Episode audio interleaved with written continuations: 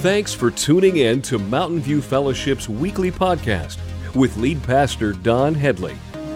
At MVF, our mandate is pointing people to Jesus by fostering relationships.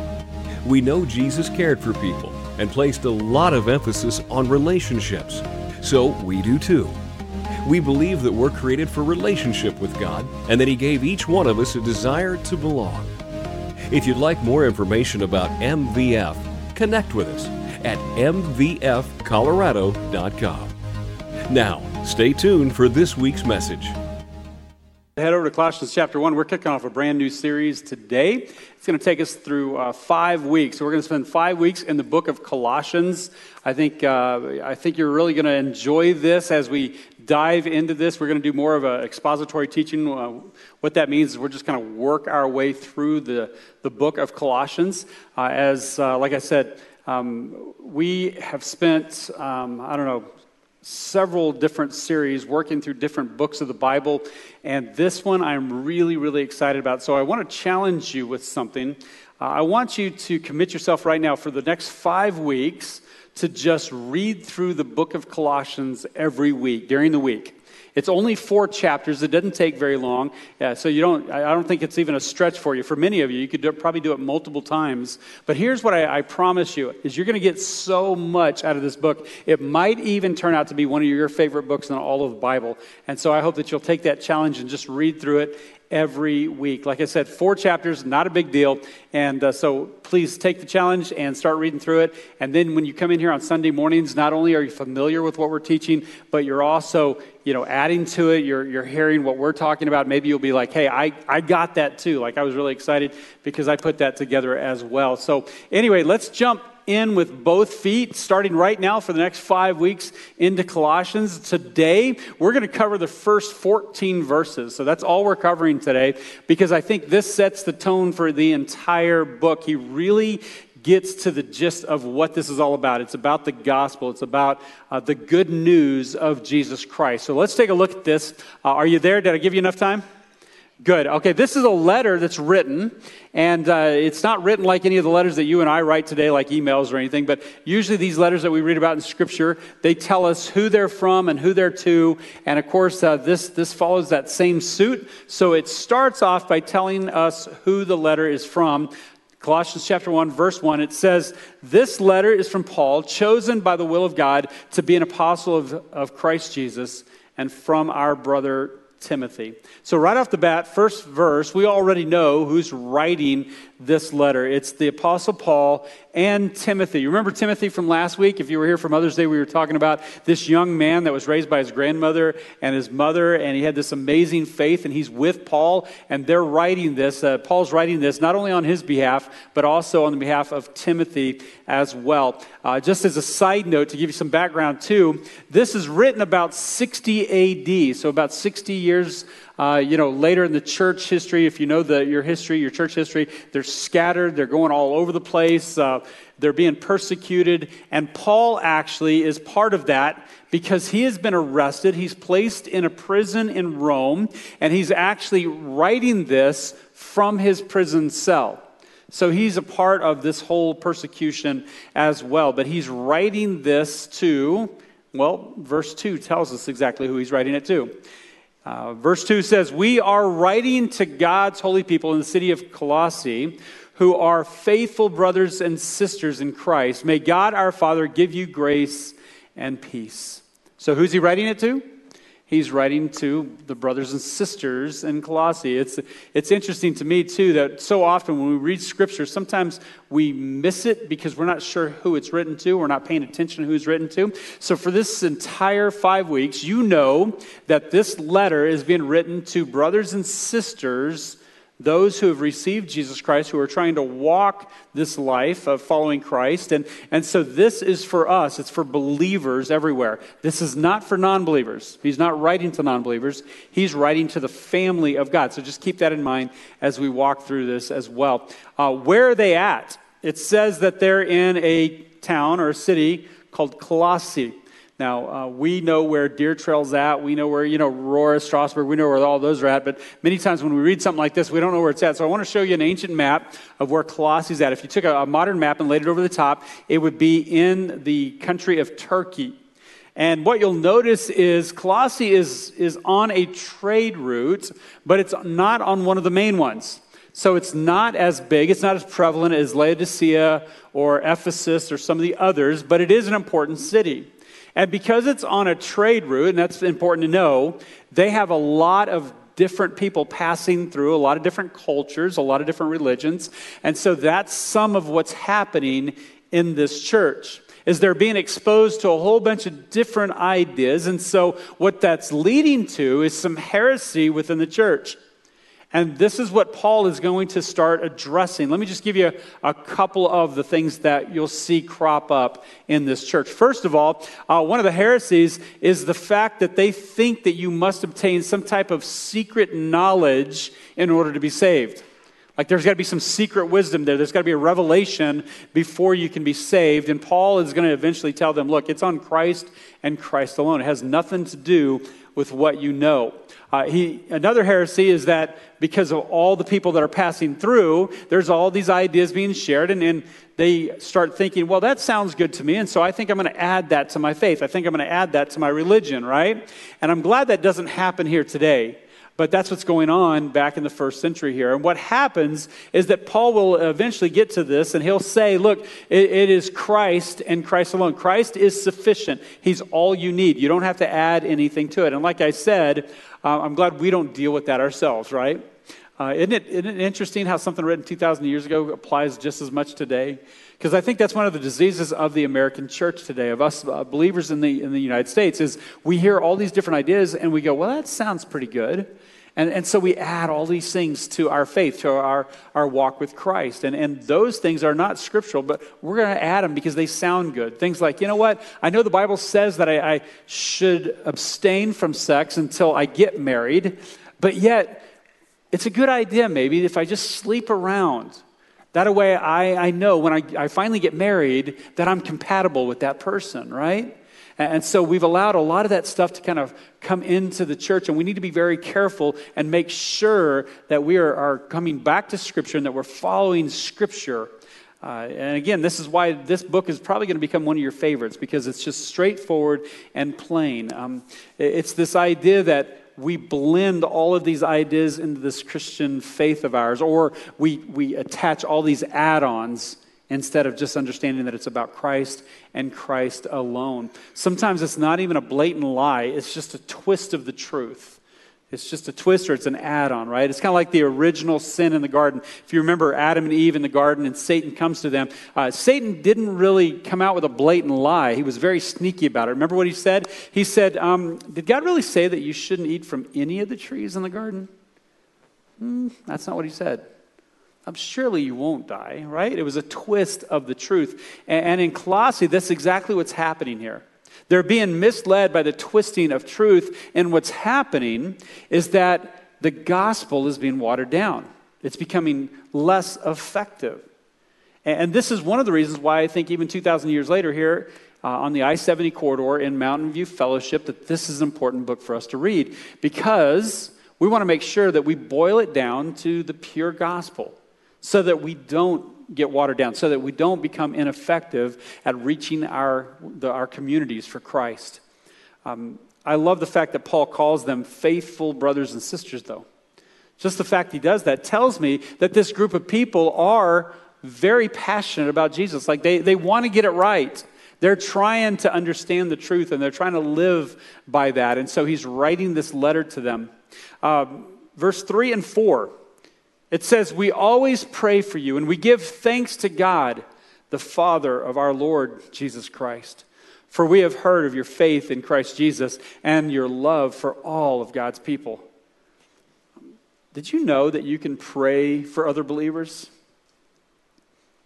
People that um, are sitting right next to you, people within your own church. Did, you know that you can pray for them? Uh, did you know that you can give thanks as you pray? Hopefully, hopefully you are. As you're praying, you're remembering all the blessings and things that God's done in your life and, and just thanking Him. And, and Pastor Tim in our worship has, has, been working hard to teach us that every Sunday when we come in and we enter into worship, that we should come in with thanksgiving. We should come in with thankful hearts.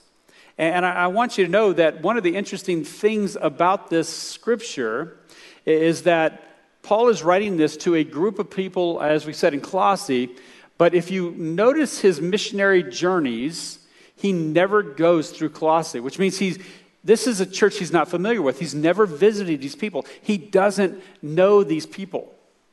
And yet, in this moment, even while he's in prison writing, he says, um, I've heard of your faith in Christ and of your love for all of God's people. Isn't that incredible? That for this church that Paul didn't even know, he's never met them, but yet their love and their faith precedes them. I think that's incredible.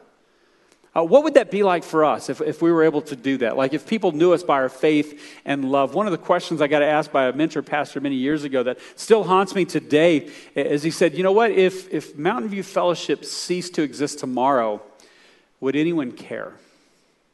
Would anyone notice? Man, I, I hope so. Like that, that really started to work on me. Like we, we need to have an impact. Like we need to have an, we need to have an impact in our communities to where if we weren't here, they would miss us. Um, their faith and their love preceded them. What would happen if we were known by our faith? What would that look like? Especially to an unbelieving, lost world. Hopefully, they'd say, Look, I'm struggling right now, and even though I don't really like Christianity or I don't like religion, those people over there, they seem to understand what's going on. They seem to have a, a confidence and a boldness that I, I don't get. I need to go figure out what's going on over there, right? Uh, what would it be like if we were known by our love? See, I think we would be attractional. I think people would flow in through the doors because of our love because of the impact that we would have in our communities and our schools and our families because of the way that we love the world around us. Where does that come from? How, how do you get that kind of faith and how, how do you get that kind of love? Do you, do you know where their faith and love stem from? Take a look at verse 5. It says, which come from your confident hope of what God has reserved for you in heaven. You've had this expectation ever since you first heard the truth of the good news. Their faith and their love came from their confident hope. And we just did a whole series on our living hope. That's exactly what he's talking about here. That they, they because of this hope, and it says their hope of what God has reserved for them in heaven, a future hope, something that is to come as well. And we'll talk more about that in verse 12. But because of this hope, they have this great faith and this great love that precedes them.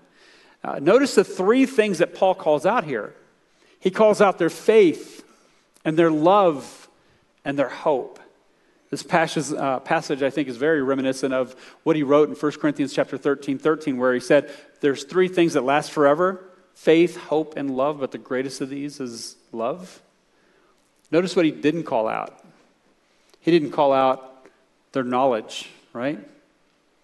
I think some of that has to do with the heresies that were going on, right? You need a, a, secret knowledge to be saved. And he's like, no, that's not what it's about. It's your faith in Jesus Christ, your love for the other believers in the world around you.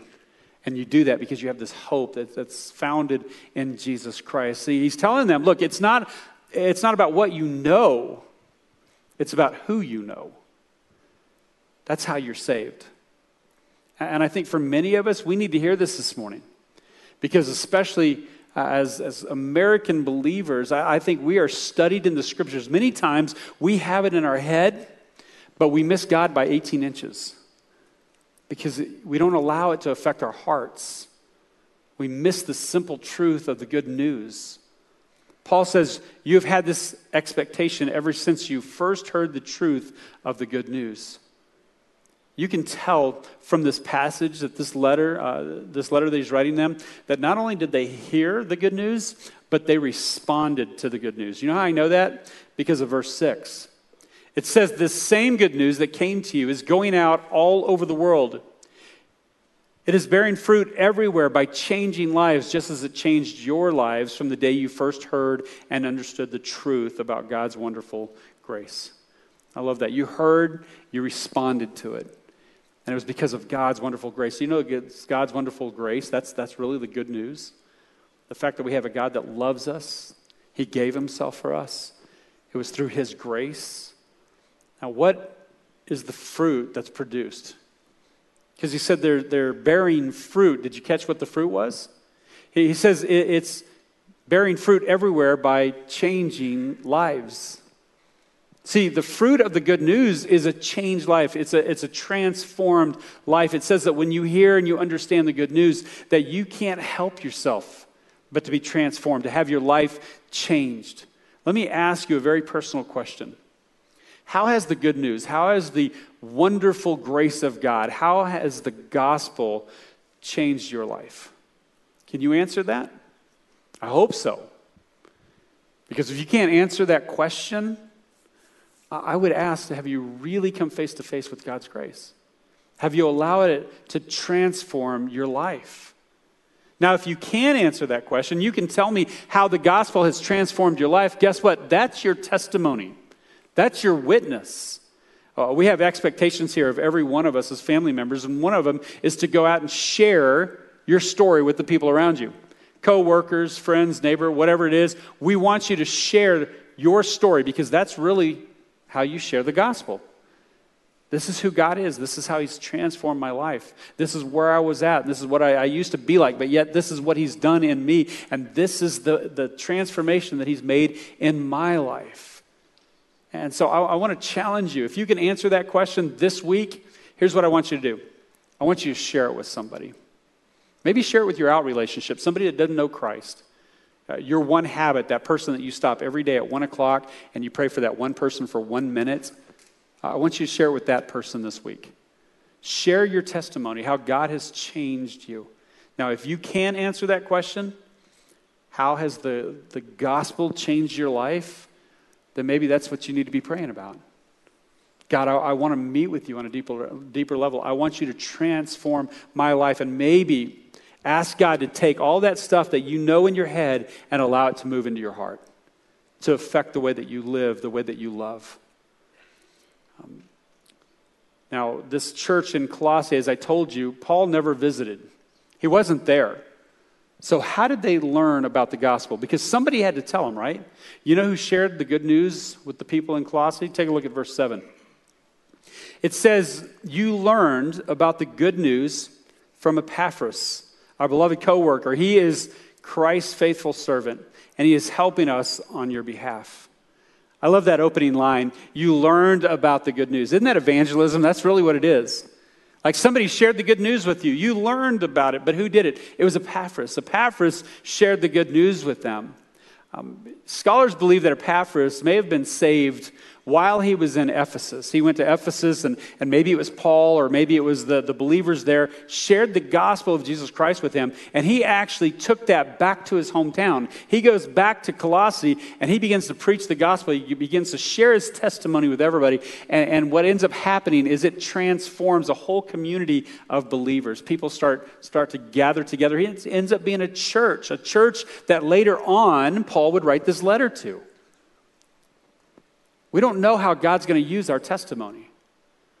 I think this story is so amazing because we see this, this person, Epaphras, who receives Christ. He goes back to his hometown and he becomes a spiritual father he begins to share the good news and people are receiving Christ. And, and I know some of you can relate to that because we've been celebrating that through baptisms here over the last several years. Many of you have reached your, your friends, your family, your neighbors for Christ, and you've gotten in the baptistry and you've baptized them and you've become spiritual parents.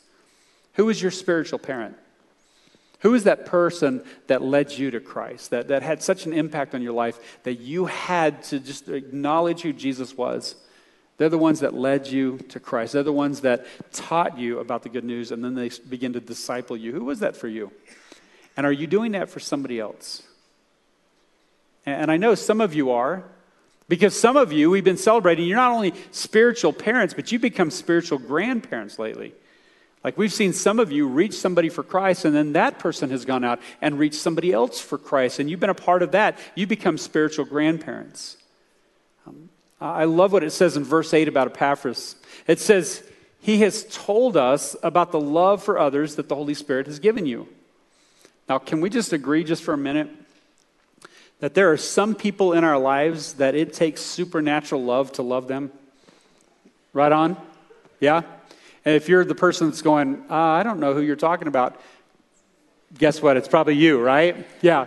Uh, yeah, there's just some people that we, we need a supernatural love to love them. And for whatever reason, right? Uh, maybe it's a difficult coworker. Maybe it's a bossy sister or a brother who's addicted, or maybe it's an irrational supervisor, or maybe a spouse that does that thing that drives you crazy a thousand times, right? Whatever it is, uh, we need that supernatural love. Uh, where does that come from? How do we love like that? How do we love like Jesus loved? Uh, did you notice it said, love for others that the Holy Spirit has given you? That type of love only comes through the power of the Holy Spirit. You can't do it, I can't do it. We have to lean into love that the Holy Spirit has for us to be able to love those people around us. And I know some of you are struggling right now. You're like, look, you just don't understand my situation. This person is so unlovable, right? There's always a few of you that think that. Can I just show you? It says, love for others that the Holy Spirit has given you. See, when you receive Christ and you're filled with the Holy Spirit, that power, that love is available to you right away. It's not a question of whether you can love them or not. It's a question of whether you're exercising the love that the Holy Spirit has already given you. You can do this. Um, I have a pastor friend this last week who we were talking through some of this, and, and he, he made a statement I thought was so profound. He said, You're only as deep as the last person that you've loved. And I thought, man, that's, that's harsh, right? especially when there's people that we're in the grocery store and we see them and then we kind of like take a different aisle so we don't have to talk to them right? Um, oh man i really don't i can't pick that phone up because that's going to be a, that's going to be an hour long conversation right? You're only as deep as the last person that you loved. Paul goes on to say in verse 9 he says so we have not stopped praying for you since we first heard about you. We ask god to give you man look at this we ask God to give you complete knowledge of His will and to give you spiritual wisdom and understanding. I've been hanging on to this, this phrase for the last couple of months and letting it work on me. I love this phrase complete knowledge of His will, spiritual wisdom, and understanding. Um, do you know we can pray for that? Paul says that he's praying for that for a church of believers in a town he's never visited and never seen and never met. Do you know you and I can pray for that for each other? Do you want that? Do you want complete knowledge of his will and spiritual wisdom and understanding? I hope so. I want that. We can pray for that for each other, for our brothers and sisters in Christ. Let, let me ask you will you start? Maybe you didn't know you can do that. Will you start to pray for that? Um, you have a staff that gets together every Monday morning. We have our staff meetings early Monday morning, and we spend time in prayer for all of you. Do you realize that? We might not list everybody by name, and you know we go through certain things and certain needs and requests. And but here's the thing: we pray for this entire church. If you're a part of this body, we pray for you. And maybe we need to start specifically asking for that, that you would have complete knowledge of His will and for spiritual wisdom and understanding. Um, I, I think so many people come into churches today and they'll say things like, you know what, I'm looking for a church that uh, I want to go deeper. Like, I, am just trying to grow and I just want to go deeper. I, I want to learn more. I'm looking for a church that does a, a certain type of Bible study. I want to learn the, the Greek or the Hebrew in this. I'm just, I'm just trying to go deeper. And here's the problem that I see with that. Many times, um, we know a lot of what the Bible says, but we're not even living out the stuff that we already understand. It's the difference between deepership and discipleship. Are you just here to get deeper, or are you actually trying to be a disciple of Jesus Christ? Mark Batterson wrote, uh, he said, Most of us are educated beyond the level of our obedience. Like we know it, we're just not doing it. See, we don't need to know more, we need to do more. We need to live out the scriptures that we already know.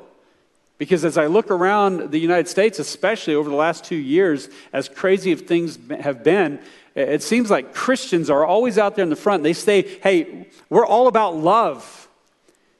And yet, as we talked a couple of weeks ago, we're pretty quick to hate. We say we're all about peace, but we're the ones out there losing our minds when things don't go our way. We're all about hope, but you look at a bunch of believers and it looks like they're walking around scared to death. We're all about faith, but the things that we said that we put in God's hands, we're taking those matters back into our own hands. We say we're all about grace, but we can't even forgive ourselves. I want to pastor a church where we actually get it and we live it out. A church that pursues complete knowledge of His will, spiritual wisdom and understanding with everything that they have. Not just so we can know more, not so we can fill our heads, but so that it can transform our lives and the way that we live our lives and the way we love our communities and our families. Can I just tell you, as a pastor, uh, I'm not worried about you knowing what book and chapter and verse something came from. I'm more concerned about do you know how to apply it to your life? And are you living it out? Even if you're brand new to this and, and the little that you know, are you applying it to your life and allowing God to transform you through the gospel of Jesus Christ? That's what I want to see. I want us to live in such a way that we reflect what it says in verse 10. It says, Then the way you live, and understand it doesn't say by, the, by what you know, right? It just says, then the way you live will always honor and please the Lord, and your lives will produce every kind of fruit. All the while, you will grow as you learn to know God better and better. Some of your translations say, walk in a manner worthy of the calling, or walk in a manner worthy of the Lord. I think that's amazing. What a high bar that is. See, that has nothing to do with what you know, it's, it's how you live. It says your lives will produce every kind of fruit. Well, what, what kind of fruit is he talking about? Well, we know early on in, in verse 6, it said that some of that fruit was changed lives. It's transformed lives. Have you allowed the Holy Spirit to transform your life? There's other fruit too called spiritual fruit. We read about that in Galatians chapter 5, and it's, it's things that the Holy Spirit produces within us because we're allowing Him to do the work that He wants to do. Things like uh, love and joy and patience and peace and kindness and goodness and faithfulness and gentleness and self control. Now, let me ask you are those things even showing up in your life? Can you say that you're producing that kind of fruit, like the Holy Spirit is producing peace in you, love, self control, faithfulness, goodness? How many of those are a part of your life? When God gives you complete knowledge of His will, when He grants you spiritual wisdom and understanding, you don't have a choice. Like your life is going to change and you're going to start producing spiritual fruit. Paul continues to pray for more things for these the believers in Colossae in verse 11. It says, We also pray that you will be strengthened with all his glorious power, so you will have all the endurance and patience you need. May you be filled with joy. Paul prays that they would be strengthened so that they might have patience and endurance, to be filled with joy. Um, Nehemiah actually said, The joy of the Lord is my strength, which kind of sounds odd. And I know there's a group of you that probably get this better than the rest of us. I don't understand you guys, but uh, there's a group of you that love to run. Like you get, you, you tie your sneakers on, and you get out and you just start running, and it seems like the longer you run, the more joy that fills you like you're just enjoying it. This, this is awesome. And it's that joy that gives you endurance and patience so you can run something like a marathon. Crazy people.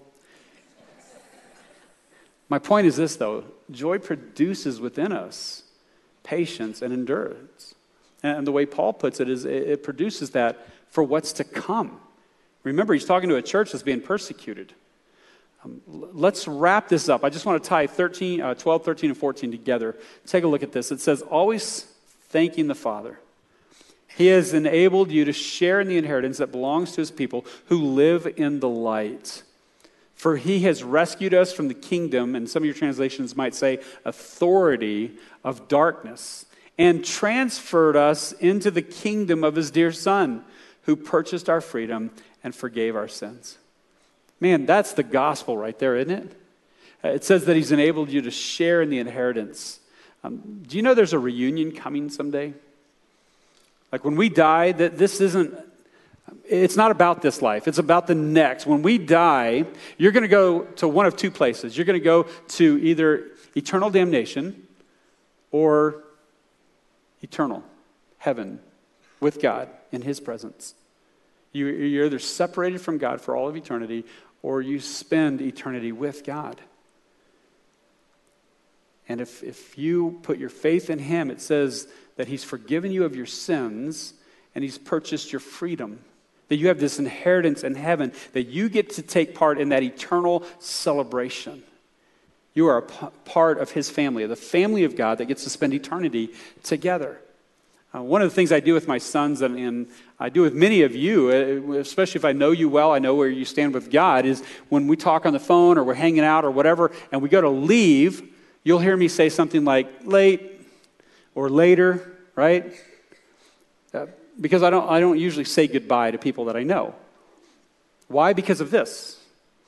Because I know it's never a goodbye, right? Like if I, I could walk out here and die today, but it's not goodbye because I will see you again someday. That's the great news about it. Now, if I was just talking to you here recently and you're like, wait a minute, he said goodbye to me. No, I'm just kidding.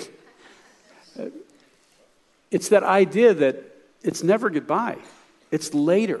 We have this inheritance, and he has enabled us for that inheritance. How did he enable us?